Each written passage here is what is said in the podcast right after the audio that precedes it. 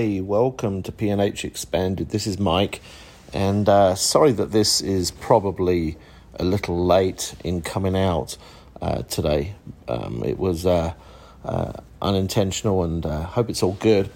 Uh, really enjoyed that game yesterday, really did.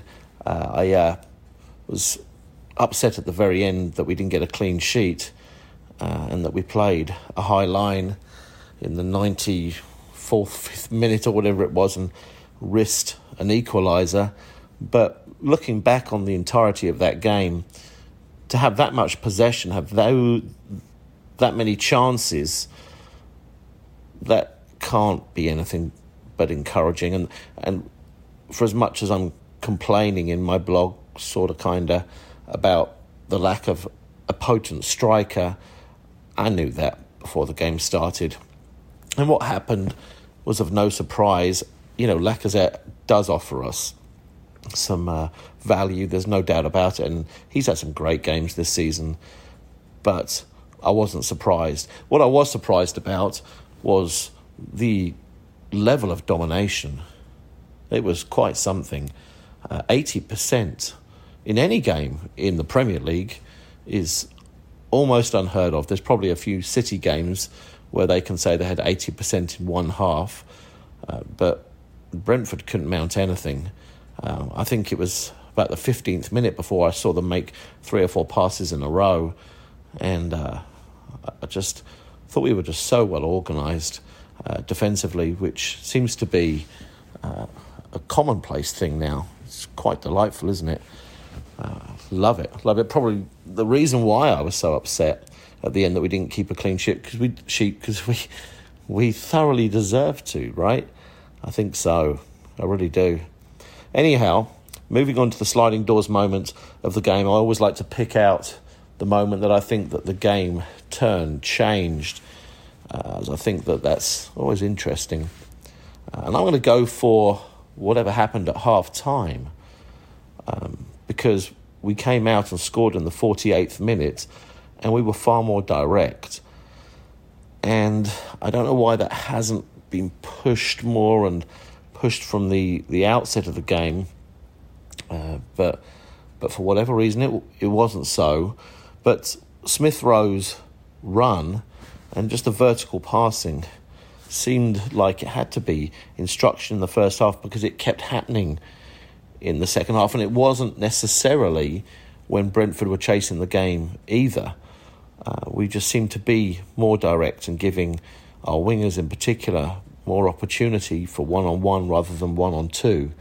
So, without knowing for sure what happened in the changing room at half time, I'm going to give the coaching staff the credit for what I think was good instruction. Okay, here's a positive that I wanted to uh, pick out that is probably going to get missed and may not seem important after the game yesterday in particular, but uh, the solidity of our back five.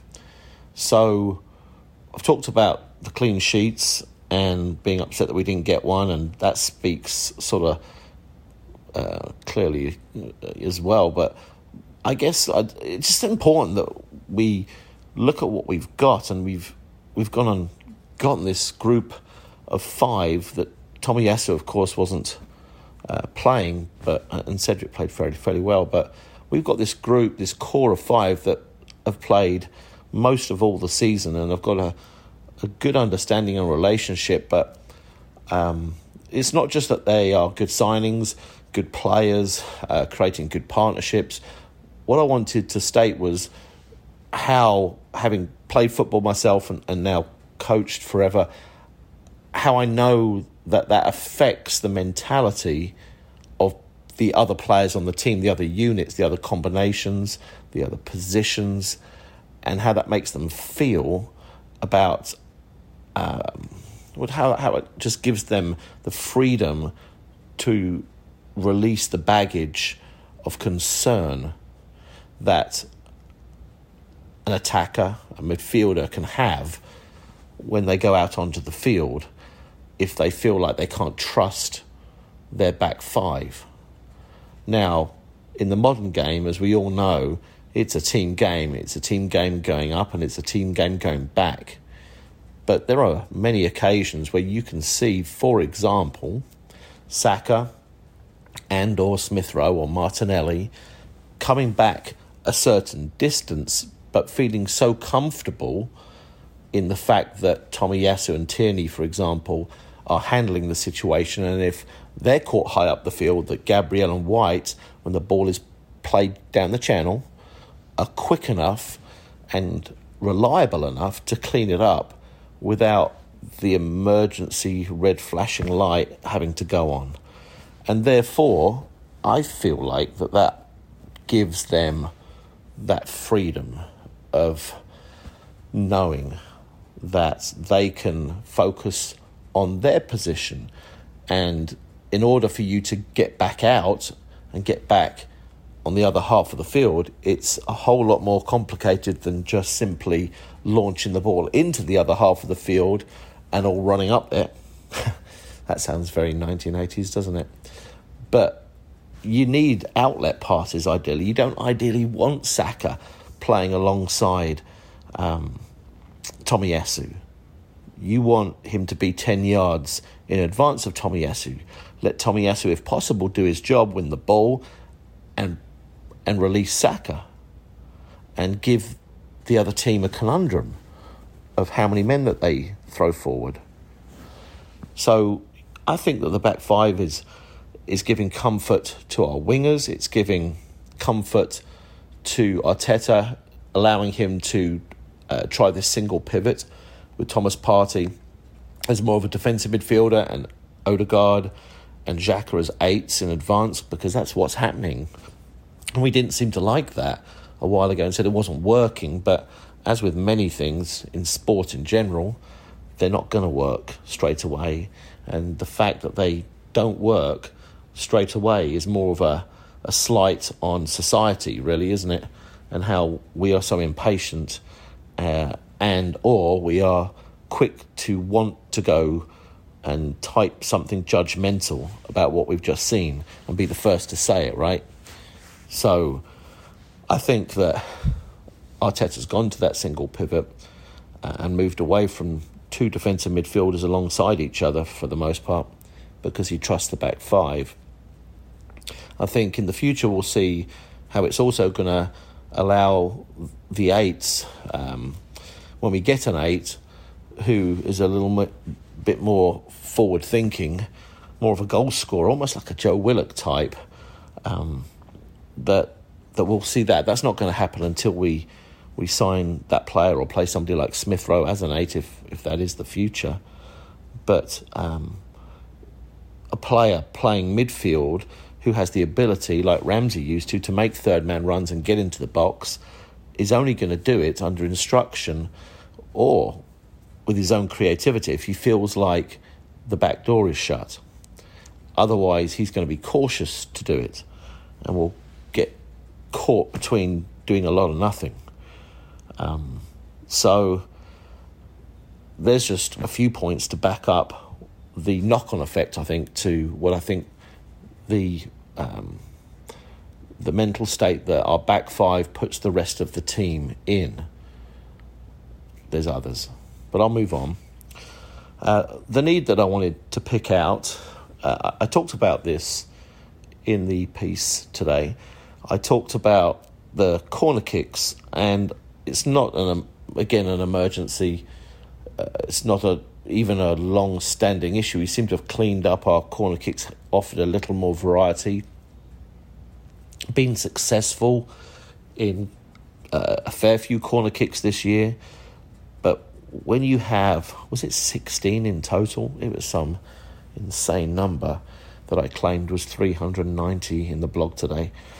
But uh, I just expect and expected Arsenal to offer more variety. And, and what I want to say beyond that is of all the cute corners that we've done, I don't know that there's one that I think, wow, that's some high level movement thinking, blocking, um, something original that the other team's not seen from anybody else in the league. And uh, I say this comedically, but uh, my son Max is uh, the tactics guru on our high school soccer team over here in Tennessee, and he has been since he's nine years old. Of course, that is a little cute title that I gave him because he wanted a title because he's always hanging around his dad, right? And um, I had to embroider something on his cool Adidas uh, pants. I guess I'm being American here, but um, and he wanted tactics guru, but he's got quite this mind for coming up with set plays to the, point where the boys on the team who are are about six years older than him go to him to ask him for his ideas for in swinging free kicks, corner kicks, set plays, because the kid watches more football than uh, probably all of us put together. No joke, and uh, and he's born with a creative mind, and if he can do it, then I think Arsenal and Nicolas Jover, our set play, piece coach, can be a little bit more creative and come up with uh, some game winning corner kicks. I've seen a couple, but um, was a bit concerned about what I saw yesterday. Uh, okay, I'm hoping that moving forward, that we start on Thursday quickly. We started quickly yesterday, and that was great. Been needed for a long time. I think what's going to happen on Thursday is that Wolves are going to show up and they're going to be angry. Uh, it seemed like they were really bothered about how we reacted to uh, the win at Molineux a few weeks ago. And I think they're going to be here angry. So they're coming to our place. And if they're angry, well, you just need to put them in their place and you do it quickly. You don't let their anger um, exceed any uh, or get to a get to a place where it affects their game in a positive way. You use the crowd, you use the the advantage that you have to to quash that, um, and, and, even make their anger turn into a negative for them. Uh, don't let it motivate them. Quash it, quash it early. So I'm really looking for a quick start against Wolves. Put them in their place. Um, that's how I feel. I want to finish by talking about some striker options. I've done this a few times had a few more thoughts. Uh, I do wonder about Martinelli. I wonder are they grooming him truly to be our future striker? I wouldn't be surprised because his skill set uh, is leans that way, doesn't it? But then, does it lean that way in a striker from an era that might be fading? There are quite a few teams that are relying on their wide attackers for the goals. I always point to Liverpool and City. There are others around as well in Europe that are doing the same thing. Uh, of course, Bayern Munich have uh, relied, not relied, but they've used their, their wingers for a, stack of goals over the years and uh, not just lent on Lewandowski, they have all three of them. I just wonder it, how that's going to go are we going to get a goal scoring centre forward or are we going to get somebody like Liverpool do who's creative first and a goal scorer second? Um, and we're just going to lean into getting the goals out wide. If we do, I, I do think that there's a chance that Raheem Sterling is actually an option for us. I don't believe he's signed that contract at City yet, and he's back on form and we'd be fools to ignore that possibility, even though we have some great wide forwards. I wonder if the interest in Isak, who I'm proud of the club for not using his buyout clause for 75 million. Sorry, I paused there trying to think there. 75 million. It's not worth that, not yet anyway. But I wonder if we were to sign him, if he'd actually be a centre forward. I wonder if we'd use him on the left. Because I see a lot of um, well, I guess I see a lot of Martinelli in him. I think they could rotate. Rafael Leao at AC Milan, I think we've been linked with him fairly recently. He's another one. Gosh, I've always loved him, seen so much potential in him, but now there's becoming some end product. So again, I'm wondering if our signing is somebody out wide and we shift Martinelli to the middle. I wonder if it'll be one of those guys. So If it's not, if it's just a traditional centre forward, uh, which honestly I think I would do if I was given the reins, uh, I think my number one choice now, I wanted Vlahovic for over a year, is actually Broja, uh, the Chelsea forward at Southampton. And I had to get out of my state of snobbery um, when I first was told that I need to pay attention to this guy that I'd watched play for Albania at Wembley and wasn't impressed by, and I was told to watch him. And I've got f- two friends who support Southampton, and they were pushing me to watch him. And I've got to admit, if you take away the Saints shirt, which never makes me feel too confident and comfortable when it comes to signing a new player, I see a centre forward potentially with everything. Um, I mean, everything. He is, I think, six foot three, strong, but uses his strength. Um, not six foot three and built like Isak either. He's six foot three and he's a uh, he's got some muscle on him, and he plays with it, uses it. Uh, he's quick. He's fast. He knows where the goal is. He's a good finisher. He's good in the air. He's good with his hold up play, his link play. And, well, if you take the Southampton shirt off and maybe you throw, let's say, a Juventus shirt on him, then he looks probably more like a world beater just because the shirt he's wearing. And so when I'm thinking of transfers, I always have to remove the shirt, so to speak, you know, or put the player in another shirt, or try to neutralise that thought and just look at the player, not the shirt. Having said that, of course, Southampton have produced some fine players for uh, many teams, you know, Liverpool in particular, the last 10 years or so. I'm not sure Chelsea are going to sell him to us, but um, stranger things have happened. There's a guy playing in, Ger- uh, in Germany, Lukas uh, Nmecha, um, who has a similar profile. Sometimes he's used on the wing, sometimes he's used at centre forward quick, strong, fast, good in the air. He's currently out with a broken leg, I think, but we'll see him back at the end of the season, I think in April in the Bundesliga. Uh, and I wonder if he'll be a, maybe more of a backup player for Arsenal. Uh, keep an eye on that one. Uh, at Sassuolo, uh, he looks um, rather exciting. Golly, he's even taller.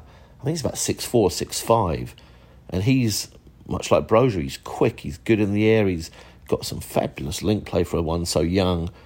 Um, of course, that would be a risk, bigger risk, because he's never played in the league and he's young. Um, but I trust our recruitment team. Um, last one. Last one is Dominic Calvert Lewin. Um, and so we all know about him and, and what he's capable of doing, and maybe he's the safest bet. Uh, he's the one that's played in the Premier League. He's achieved um, at least one, maybe one and a half season of uh, playing consistently at a high level and troubling all the centre backs on all of the good, uh, average, and poor teams in the Premier League. Um, uh, just again, like Broja, I just don't know if Everton would sell him. I'm, they would probably consider themselves Arsenal's equal somewhat as we've been swimming around in the same part of the table as them the last few years, and they won't want to strengthen us. Uh, you know, I think he would have to push for it, um, and I think he probably would, but that doesn't mean he gets his wish. So there's a, a few names just to consider. Uh, it'd be super interesting to see more so the style of centre forward that we end up with, and whether we go for two strikers to replace Aubameyang and Lacazette that are the same and can be rotated, same profile, or two complete opposites. A false nine type like an Oyarzabal at uh, Real Sociedad, and a target man like Calvert Lewin. That's all for the future. For right now, thank you for reading the piece. Thank you for listening to this podcast. I appreciate it always. It's late here. I'm yawning. Thanks. Cheers. Ta da.